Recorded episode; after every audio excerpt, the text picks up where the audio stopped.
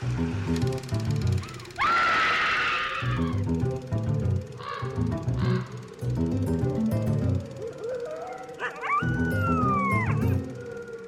everyone, and welcome to Scream Scene, the horror movie podcast where we watch every horror movie ever made in chronological order and then we rank them from best to worst. My name is Sarah. And I'm Ben. Thank you for listening to us today. How are you doing, Ben? I'm doing all right. How about yourself? I am doing good. I went and picked a shit ton of crab apples at my friend's house. 35 pounds of apples now lie frozen in our freezer. Mm-hmm. Yeah, gonna be enjoying crabapple flavored things for the foreseeable future. Yes. Isn't it great? well, you seem a little tight-lipped about how you're doing. What if I could make your day even better? Uh, sure, yeah. I'm always down for good news. We have a new patron. Nice. Uh, so thank you, Miles Lebdell, for being our latest patron of the night. Uh, if you would like to be like Miles, you can head over to patreon.com slash scream scene podcast and join our cult, maybe? Wink, wink. Hmm? For as little as a dollar a month. At higher levels, you get access to bonus audio and other goodies. So if you want to check that out and be like Miles and our other patrons of the night, you can head on over to patreon.com slash scream scene podcast. Thanks, Miles. What are we watching today? Today, Sarah, we are watching the very generically titled Curse of the Undead hmm. from 1959, directed by Edward Dean. Now, I remember you mentioning during like the tease last episode that this is a weird western. That's right. So this film represents sort of our first foray into the weird western genre, um, which so weird western is actually like an umbrella term for um, fantasy western, horror western, and sci-fi western. So basically, your your genre blends with western are typically filed under weird western. Okay. Uh, the name Weird Western was coined from the title of the DC Comics series Weird Western Tales, which ran from 1972 to 1980 and starred the character Jonah Hex. However, the earliest examples of Weird Western genre bending uh, came from the pulp magazines of the 1930s, such as the stories of Robert E. Howard in Weird Tales. Yeah, I was going to say that um, the 70s seems late given like examples that are coming to mind. So cool. I'm glad that like it's just the term that came later. That's right. On film, The Phantom Empire in 1935 depicted singing cowboy Gene Autry journeying underground to find a lost futuristic civilization. Amazing. The birth of horror and western together on film, however, is widely regarded to begin with this movie, which was originally just a gag idea from husband and wife team Edward and Mildred Dean. Edward Dean was born in 1907 in Chicago, while Mildred Guilford was born in 1911 in New York. The two married in LA in 1939, which is also when Ed appeared in the film Manhattan Love Song, and so disliked his appearance that he decided to work behind the scenes from then on instead. In 1942, he began being credited as a writer on several productions, including Calling Dr. Death, Oh, Jungle Woman, The Soul of a Monster, The Cat Creeps, and others. okay. So he is quite familiar with horror and horror adjacent material. Yeah. Beginning in 1952, he started working as a director, uh, co writing the scripts to his films with his wife, Mildred. Now, I couldn't really find evidence one way or the other on this, but basically, after Edward starts directing, all of the scripts are credited to him and his wife. Whereas before he started directing and he was just a writer, they're just credited to him. I don't know if his wife just suddenly started writing with him after like his career had been going for 10 years or if it's more a case that like they were always a team but she wasn't being credited before. I don't really have any evidence one way or the other.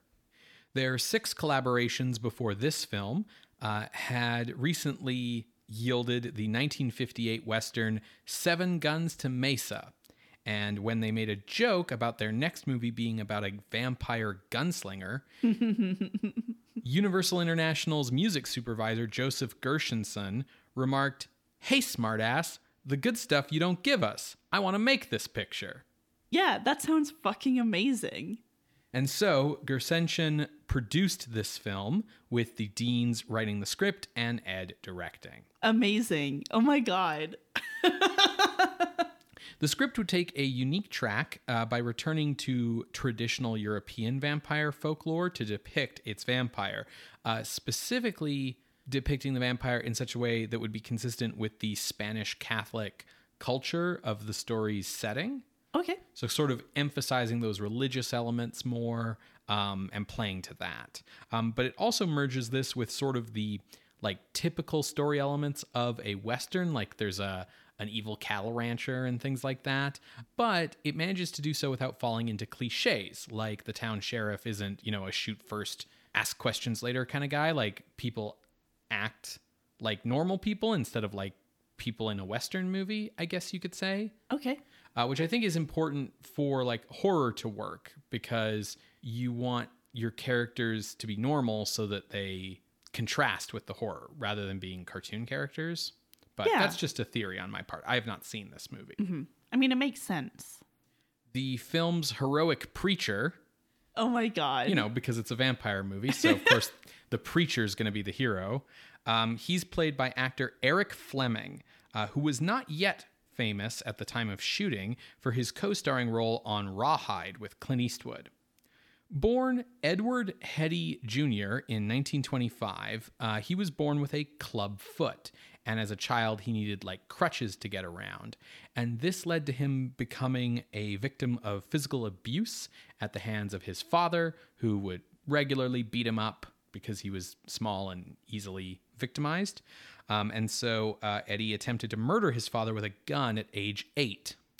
The gun jammed, and Eddie ran away from home, making it all the way to Chicago, where he became a runner for gangsters. So th- would that be someone who's just like carrying the goods and running it from establishment to establishment? Yeah, like an errand boy Ah, in a lot of okay, ways, right? Um, at age 11, he was wounded in a gunfight between rival gangsters and hospitalized, whereupon he was sent back to his mother, who had recently divorced. As a teen, he joined the Merchant Marines, and then at age 17, he joined the U.S. Navy, uh, you know, in time for World War II. Uh, he worked in naval construction as a Seabee. What's a CB? So the CBs are the um like construction battalion of the US Navy. Okay. So you are in the Navy, but you're like building ships or like doing repair work or, or things like that. They're sort of like the engineering corps of the US Navy. Um, it started as like CB for construction battalion, but then like you're working in the Navy and you're like a hard worker. So now it's like CB as in like ocean, like honeybee, kind of like CB. Yeah. Um, cool. Yeah. Anyways, uh, he made a bet that he could lift a 91 kilogram weight. That's like 200 pounds. Um, and so he lifted up this weight and like couldn't maintain holding it. So he ended up dropping it uh, on his face, um, destroying his forehead, nose, and jaw. Oh my god. He had to undergo extensive facial reconstruction surgery afterwards, but he actually saw this as kind of like a blessing in disguise because he had always thought he was really ugly and felt that he came out handsomer after the plastic surgery. Wow. Because, like, I guess back then, with so much of his face needing to be reconstructed, it was kind of like easier for the surgeon to just give him like a new face rather than try to replicate his old one. And, like, you know, he just ended up giving him like a handsome, square jawed, chiseled face. That's wild. Usually that's kind of the origin story of someone becoming um like a regular heavy in the movies. Right. So um, after the surgery, he got a job at Paramount in set construction. Uh, so he worked as like a grip, that kind of stuff. Uh, he bet an actor $100 that he could do a better audition than the actor had just done. He lost the audition and the money and basically was like really resentful that like he'd lost a hundred dollars because he couldn't act. So he decided to go to acting school to learn how to act so he could earn the money back from acting. Sure, he could also just stop making bets because it's gone terribly. So he goes to acting school and uh, he began appearing on TV in 1951. He made his theatrical feature debut in 1955 in Conquest of Space using the stage name Eric Fleming. And soon after shooting Curse of the Undead, Fleming won the lead role on the Western TV series Rawhide, which ran for eight seasons, uh, though Fleming was not in the final season. So him and Clint Eastwood were like co leads, and then it's just Eastwood in the last season. After the show ended, Fleming was highly in demand for guest starring roles on shows like Bonanza. And during the shooting of High Jungle in Peru, Fleming was in a canoe that was overturned and he was swept downstream and drowned two days before he was to marry his fiancee. He was 41 years old. Whoa. Yeah, so just kind of like a roller coaster life story from Jump Street with this guy. Yeah. The vampire in the movie is played by one of my favorite character actors of the 1950s, who I kind of wish had had like a bigger career, Michael Pate. He was born in Australia in 1920. He got his start primarily in radio dramas before coming to Hollywood in the 1950s. We've seen him before in like supporting villain roles in 1951's The Strange Door, 1952's The Black Castle, and 1953's The Maze. And he is also remembered for playing uh, Clarence Leiter, British secret agent, in 1954's Casino Royale. Right. He's ringing a bell now for um, us talking about him in the past. Mm-hmm. Pate had a long, prolific career in uh, American film and TV before returning to Australia in 1968 and becoming more involved behind the scenes as a producer. He passed away in 2008 at age 80. The female lead is played by Kathleen Crowley, who was born Betty Jane Crowley in 1929 in New Jersey. At age 19, she was Miss New Jersey, and then she went on to the Miss America pageant. Um, she did not win Miss America, but she placed seventh and won a scholarship to acting school. So she began appearing on TV in 1951, remaining prolific on television for the majority of her career, particularly in westerns. Okay. She retired after she got married uh, to have children and you know raise a family, and she passed away at age 87 in 2017. Okay. There's a lot of other like established character actors in this movie, you know, playing the evil rancher and and a lot of the other roles. Um, lots of like that guys. Um, but one that guy who I kind of want to draw attention to uh, is the town doctor, who is played by 54 year old actor John Hoyt. Uh, who was sort of a lifelong character actor. He'd been acting since 1931 and would continue to work until 1987, passing away in 1991 at age 85. Some familiar appearances of his to genre fans would be his roles in When Worlds Collide, The Black Castle, a couple episodes of The Twilight Zone, X, The Man with the X ray Eyes, uh, a couple episodes of The Outer Limits and Voyage to the Bottom of the Sea, but he's probably best remembered overall as Dr. Philip Boyce, the original doctor on the USS Enterprise in the first pilot episode of Star Trek. Cool. Yeah, one of my favorite characters in that episode. Uh, however, um, it's worth pointing out that a majority of his film and TV work in this period was in westerns. Yeah, so all of these people are pretty comfortable and established in the Western genre. That's right. Yeah. Perhaps appropriately, like the one who has the most experience in uh, like horror villain roles is the guy playing the vampire. yeah. So, Curse of the Undead was released in May of 1959, supported by a pretty dope poster by artist Reynold Brown, who was kind of like the top genre poster guy of this era. Then and now, it's been subject to kind of a mixed response. Uh, some critics praise its blend of genres, while others feel it's like gimmicky. It recently got a Blu ray release from Kino Lorber, and I do have to warn our listeners away from the Tubi release, which is god awful, terrible quality. All right. Well, folks, um, I mean, if Tubi is the only option for you, I guess use it. But Yeah. hopefully you can find another copy elsewhere. You're going to hear a brief musical interlude, and when we come back, we will discuss Curse of the Undead from 1959, directed by Edward Dean. See you on the other side, everybody.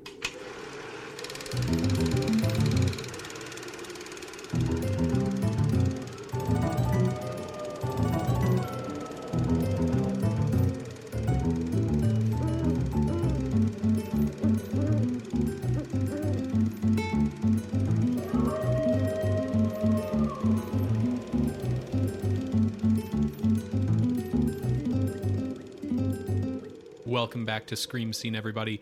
We just finished watching Curse of the Undead from 1959, directed by Edward Dean. Sarah, what did you think? This was very fun. Yeah, I would agree. This is a very fun movie. Very good horror movie. Um, so so Western. I feel like it gives you everything you kind of want from when you hear like the premise. Yes. Like it, it sort of ticks off all the boxes that you want it to tick off. Yeah, it uh, it's it's a lot of fun. I can't emphasize that enough. Um, we wound up watching the Tubi version, not the best quality, but it is watchable. So I do recommend taking a look at this movie. Yeah, if you can, you know, find the Kino Lorber Blu-ray at like your local library or something, like absolutely go for that. I will say on the subject of like vampire gunslinger. Yeah. So people always forget that like cuz this seems like it's a a strange like fish out of water like oh a vampire in a western. What? and I feel like people always forget that Dracula is set in cowboy times. There is literally a cowboy in, Dracula. Yeah, spoiler for Dracula Daily, the cowboy kills Dracula. So so this all makes sense to me because Victorian era in England is Wild West era in North America. So like yeah, this this doesn't this all feels right, you know? Yeah. Uh, well, why don't I lay down the plot and then we can dig into it? You're giving me a gun. Finger fingers. guns. Yeah, go for it. Yeah, you're gunslinging the plot to me. Uh, so we open with Dr. John Carter Not of Mars. Racing to a house call with his daughter Dolores uh, for a young teen girl. She's sick. There's actually a bit of an epidemic in this town of young girls being sick. At the side of the teen girl is Preacher Dan. All the name he ever gets. Yes. Uh, so he's been watching of the girl, and the girl seems to be better, which is pretty good because uh, a ton of girls have died. So um, Preacher Dan, Doc Carter, as they call him, and you know the family besides the daughter, uh, kind of go downstairs to let the daughter get some sleep, and then they hear a scream upstairs. When they race up, um, something just leaves the window, and the girl is dead. Bum bum bum. Preacher Dan sees two puncture wounds on her neck. So Doc Carter and Dolores head back to their ranch, and um, the Doc's son and Dolores's brother, Tim or Timmy, he's upset because he's gotten beat up by Buffer, their evil rancher neighbor. He's a cattle rustler. So Doc heads back to town to go to the sheriff to be like, Sheriff, Buffer's at it again. They exchange words, and the sheriff then goes to the saloon to have words with Buffer while the doc heads back home. And we see that as the doc leaves, a, a cowboy in all black and a black horse follows after him.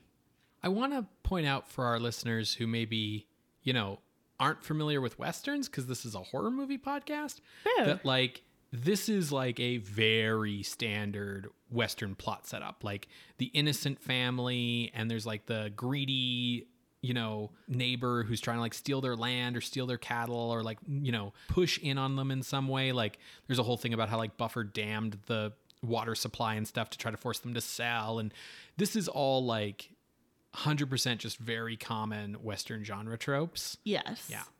So, um, in the saloon, Sheriff and Buffer chat it out. We see that the doc is attacked by this dark clad stranger and he's killed. Now, Timmy and Dolores think that Buffer killed their dad. Um, so Tim actually goes and challenges Buffer. He gets drunk and, you know, tells Buffer, like, oh, you, you, he goads him into a gunfight yeah, and so Timmy gets shot and killed. So now it's just Dolores, and she is very upset. She wants revenge, and so she puts up posters to hire a bounty hunter, much to the dismay of her boyfriend, Preacher Dan. Can I um, just make a, a small correction? Yeah. Um, so he's like a gunslinger or an assassin. Um, a bounty hunter specifically goes after like escaped criminals or people who are like wanted by the law. So if like a private citizen is just like kill this person for me for money, that's not a bounty hunter. Uh, okay. Um, well, to answer the call for an assassin, Drake Robey shows up. Um, and he is the dark clad stranger uh, with the black cowboy hat and all that. Um, now, he does have a bit of a confrontation with Buffer and his men, um, leading to one of his men to try to shoot Drake. And Drake then shoots the gun out of that guy's hand. And he's like, Don't try that again. And the hired man is like, But I shot you. I didn't miss. Hmm. Hmm. Hmm. Because bullets don't kill vampires, guys. Uh, getting ahead of myself. So Drake goes to Dolores and is like, Yeah, hire me. I'll do your stuff. And she's like, Okay, cool. You can move into the house while you're here um, since you're working for me. Now, when Drake and Dan meet, Drake Sparks fly. Sparks Fly romantic comedy. Uh, Drake notices Dan has a pin on his lapel that is like this button that has a cross. And Dan explains that actually this is a thorn taken from the side of the crucifixion. Um, and so Drake, if you haven't put two and two together, he's the vampire. And now that he's been invited inside the house, he begins drinking Dolores's blood. And um, what is very unique, I think, just going straight out of the gate, is he romantically kisses her as she's asleep and then bites her neck. Yeah, there's been like a sexual subtext to vampires ever since Bela Lugosi, like a kind of charming thing. Depending on the movie you're watching, it might be like, well, you turn on the charm to lure in the victim, but there isn't really any like genuine feeling there. Or there might be like an allegorical sex thing, like with Christopher Lee's Dracula. I think Christopher Lee has been the most sexual, Yeah. but this is romantic. Yeah, this is the first time we're seeing a vampire who specifically has a romantic interest in his victims, which is now, of course, a like major trope. So Dolores is tired the next day. Um, now she put up like quite a bit of a fight with Dan uh, when Preacher Dan was trying to talk her out of hiring an assassin. Um, but today she's tired and she's just kind of like, yeah, you know what? Okay, I I won't pay Drake to kill Buffer. However, Drake does end up sticking around as a ranch hand. He's like, you know, um, due to like some eyesight problems I'm having, I see better at night. And the daytime, I kind of get like a sensitivity to sunlight. So why don't you have me be a ranch hand to watch your place at night to keep it safe from Buffer? Meanwhile, Dan is helping go through Doc Carter's will and lockbox with Dolores. Um, and, you know, he takes it home to look over everything and he finds a book of vampire exposition hidden inside the lockbox. And it explains that back in like 1860, this ranch was owned by the Robles family. And this book of vampire exposition is actually a, a diary of the patriarch of the family explaining that his son Don Drago Robles killed his other son for sleeping around with his girl. Um, and then, due to the guilt of that, Drago commits suicide, which leads to him becoming a vampire. Now, the, the patriarch of the Robles family does try to like stop Drago, um, especially after Drago attacks his own sister by stabbing the body in the coffin. Um, but as he learns later, that uh, a silver dagger isn't going to do nothing. You need a wooden stake. Conveniently, in this diary is a photo of Drago, uh, who looks exactly like Drake Robey. You know, Drake Robey. Drago Robles. Yeah, it's actually pointed out in the movie that, like, those names sound familiar. Drake is a word for dragon in English. Drago is a Spanish word for dragon, and um, Dracula means son of Dracul, which is dragon in Romanian. So we're we're you know we're being clever here, folks. Yeah, everything is lining up here. Now, as Dan is discovering this, uh, Drake and a hypnotized Dolores are getting closer. Um, however, the sheriff interrupts and he confronts Dolores, saying, like, listen, that new ranch hand of yours is a hired killer. I don't want him in this town. He needs to go. Drake overhears this, doesn't like that one bit, so he attacks and kills the sheriff that night. Preacher Dan is brought to the crime scene and he's like, Yeah, that's the sheriff killed in the same way as these other vampire killings. Um, and we get a really neat stalking sequence where um, Drake's shadow is like chasing Dan through the night. Um, and they have a confrontation. And this confrontation in Dan's office is really interesting because they're talking very plainly about Drake being a vampire.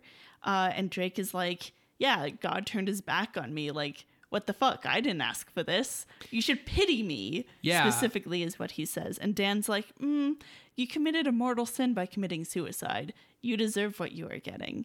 So this is like totally in line with traditional European vampire folklore. Like one of the ways you become a vampire is you commit suicide. Traditionally, uh, I believe suicides weren't allowed to be buried in consecrated ground, um, and so like you know you could be a vampire.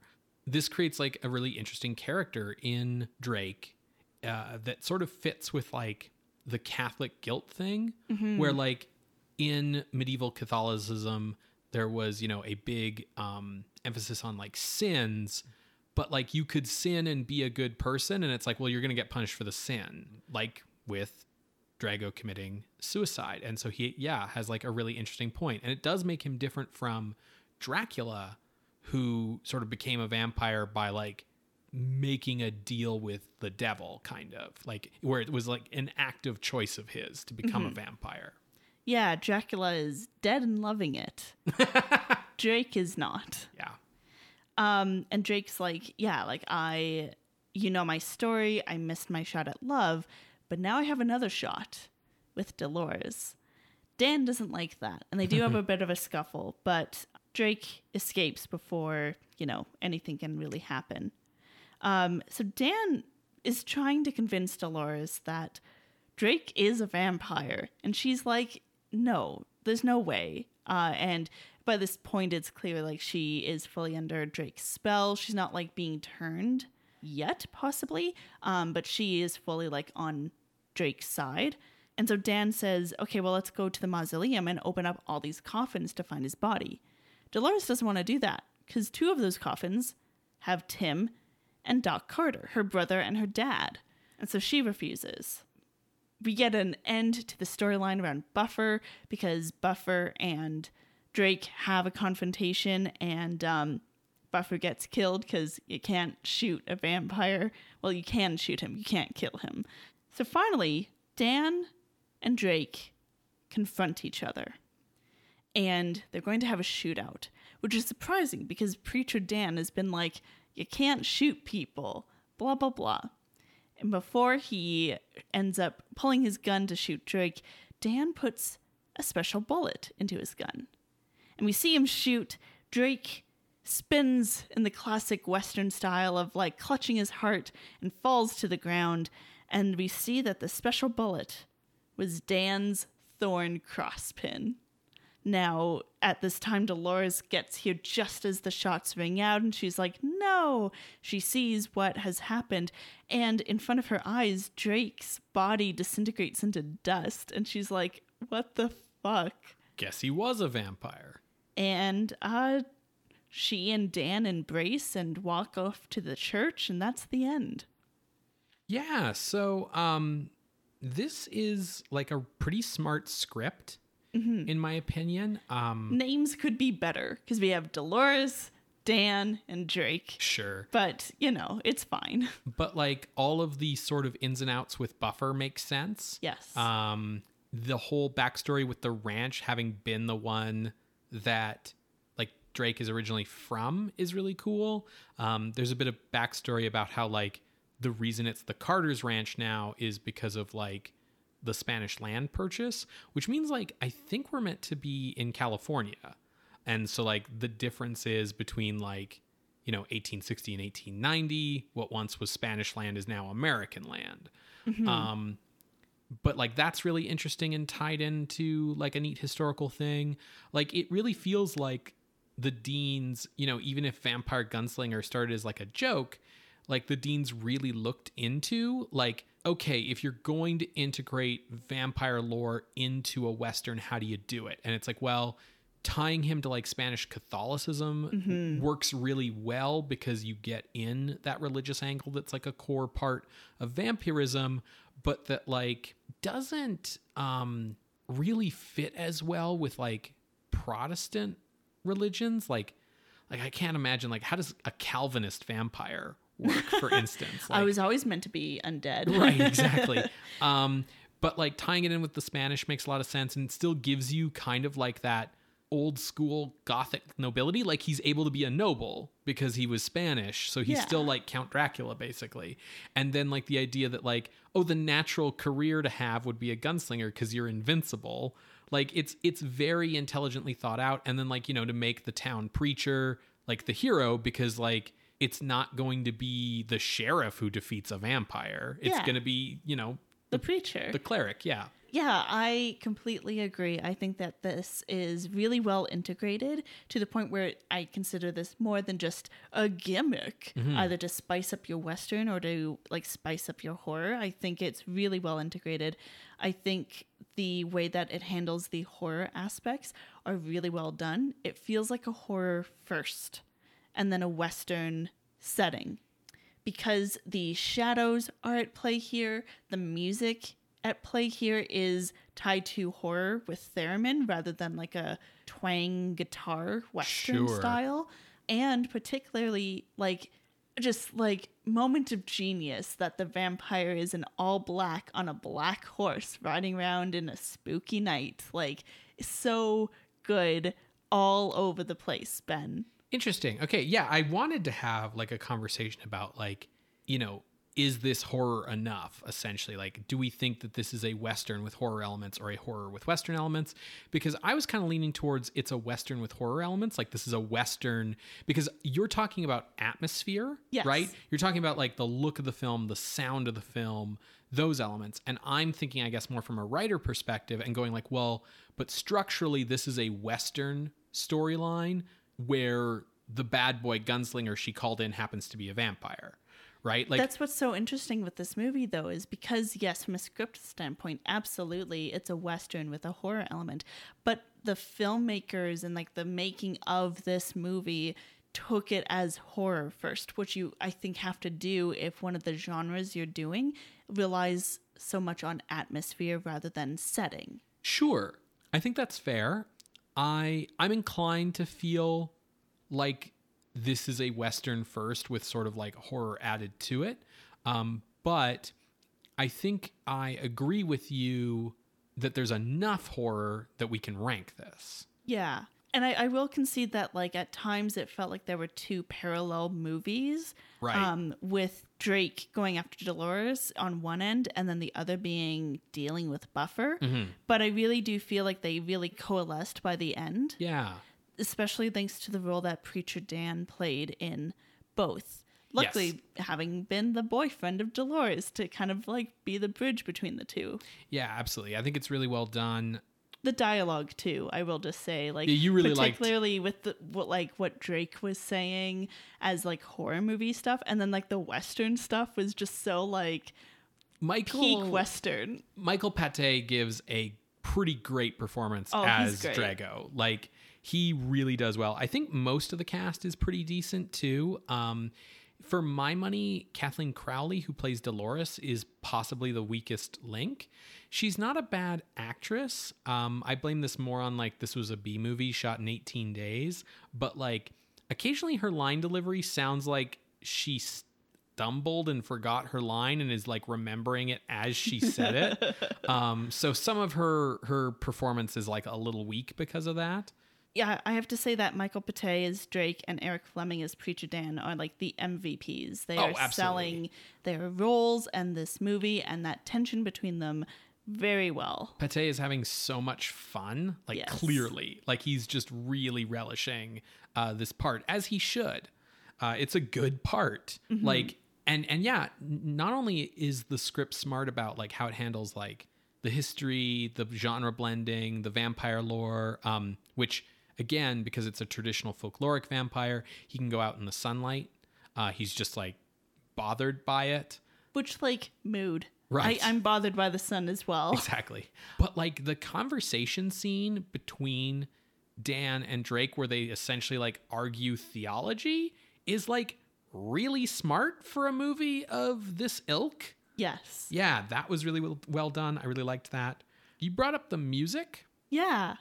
So yeah, so there's a theremin that plays whenever Drake's on screen. and I I I love it. Part of it is because it keeps us so drenched in horror because as much as like we laugh at the idea of theremin as a horror music now, like it's a pretty standard go-to instrument for 1950s horror. Yeah, it's a signal, right? Like it Exactly. signals you what genre you're in.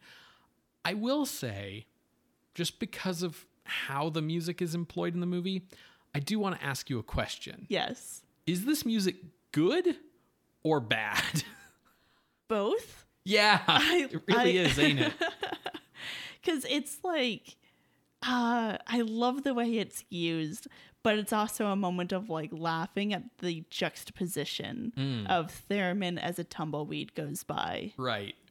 Also, just the way that like theremin starting like is the cue for the vampire being on screen at any time, like they are inextricably linked. Yeah. I do want to kind of expand on that thought of yours, though, because I really liked this movie. Uh, and I think if this was a Western podcast, um, we would be so tired of the regular Western stuff and we would like this movie because it's something new. Uh, same with like some of the horror movies we've been getting. Like, we've never had a weird Western before. Right. So is this good because it's good, or is it good because it's new? I think so. I think it's good because it's new. I think like having those new elements, but I also think it's good because it's good because as we've pointed out, like there's a dozen ways you could do this genre mix and not be doing it as smart as this movie is like we've identified that like the Deins put effort into like making this a good movie when they didn't have to. Because like i could imagine a really like cheesier more poorly written poorly acted version of this where i still liked it because it was a vampire gunslinger right? Yeah. um, and also, like we've pointed out, that there's a number of things in this movie that sort of um, foreshadow the direction that vampire movies are going to take, like more towards that romantic angle and like the tragic vampire who doesn't want to be a vampire, right? Like this guy is halfway between Christopher Lee Dracula and Gary Oldman Dracula in like Sure. that evolution of like, woe is me, I just wanted love kind of thing. He doesn't go as far as Louis. Or Angel. Yeah. God, no one goes as far as Angel. Jeez Louise. Um, that's besides the point. Uh, cool. I I agree that it, it is both good because it's good and good because novelty. Nice. Do we want to rank this? Yes, absolutely. So I have like my list's a, a little over 20 films wide. Mine's sixteen. Okay. So let me tell you a bit about like where I'm looking and, Yeah. and we'll find out where you're looking next. So I tried to look on the list for things that were comparable. And where I started was Catman of Paris. Sure, I can see that. Yeah. Because that was like um, Western directors. They weren't trying to make it a Western, but boy, does it have Western elements like the brawl in the pub. and the carriage chase and stuff. Yeah. Yeah, because it was Western filmmakers making a horror movie. So, um, Catman of Paris is low. It's at 210. Um, and the list is currently 242 movies long. So I was like, okay, well, this goes way above that then. And then the next thing I thought of was The Vampire's Ghost, uh, which is the one set in Africa, because it was also like similarly like an interesting twist on the vampire character and like giving the vampire character like a unique characterization. Um, that's up at 138. And looking around that neighborhood, I saw stuff like Soul of a Monster, Invaders from Mars, uh, Dracula's Daughter, that kind of stuff. And I thought, okay, I think I can go a little higher than this. So my floor is number 129, The Man from Planet X. I Okay. think this is definitively better than that. Um, that movie's drenched in atmosphere and not much else. Um, above that is Doctor X, which you could argue is like more classically horror than this and might deserve to go above it. But uh, the ceiling for my range is 107, which is The Undead, as opposed to The Curse of the Undead, uh, which is the Roger Corman movie about Bridey Murphying your way back in time to when you were a medieval witch making deals with the devil. Uh, and I thought that is like definitely more unique than this. Like this movie wins points on how unique it is. Um, but ultimately it's like a pretty like standard Reese's peanut butter cup kind of deal. Like here's my chocolate, here's my peanut butter. But the undead is just like a whole lot of things. Um, but right below the undead is Lady Vampire. And Lady Vampire is also like, let's take very standard vampire tropes and like adapt them to a different culture. But I think Curse of the Undead did the better job. So that's my ceiling. So my range is 107 to 129.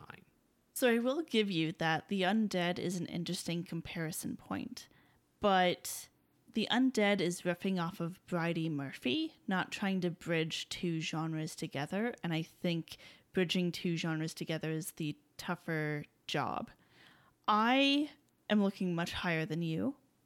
I first was like, okay, what other movie did I not really know what to expect? But have so much fun with. And my eyes fell to the Screaming Skull at Oh. 53. Yeah, for sure. So that is my ceiling. Okay. Looking down from there, we have some really interesting films in here, particularly because we have a few of the other vampire in a different culture movies, like El Vampiro, El Ataúd del, del Vampiro. There's things like House of Wax, which is very gimmicky. So, kind of interesting comparison points. Looking down, there's Frankenstein 1970, which is a bit of a, an attempt at a new spin on something that's a little tired of Boris Karloff makes a monster.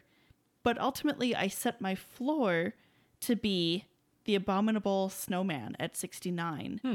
because I was like, well, I think you could make the case that Abominable Snowman does horrific tension much better, but I don't think I would go below that. Right below that is The Return of Dracula from 1958 from Landres. Is that the one where Dracula's in the suburbs? Yes. Ah. And I think Vampire Gunslinger is better than Dracula in the Suburbs, even though that movie does have some really interesting things to talk about for like immigration to the States.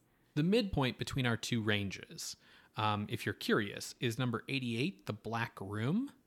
Interesting. Um, however, I'm inclined to agree with you that this is better than Return of Dracula. And like, I think it's also better than uh, Blood of the Vampire or Blood of Dracula, which are at 73 and 74, respectively. I think it's better than I Was a Teenage Frankenstein.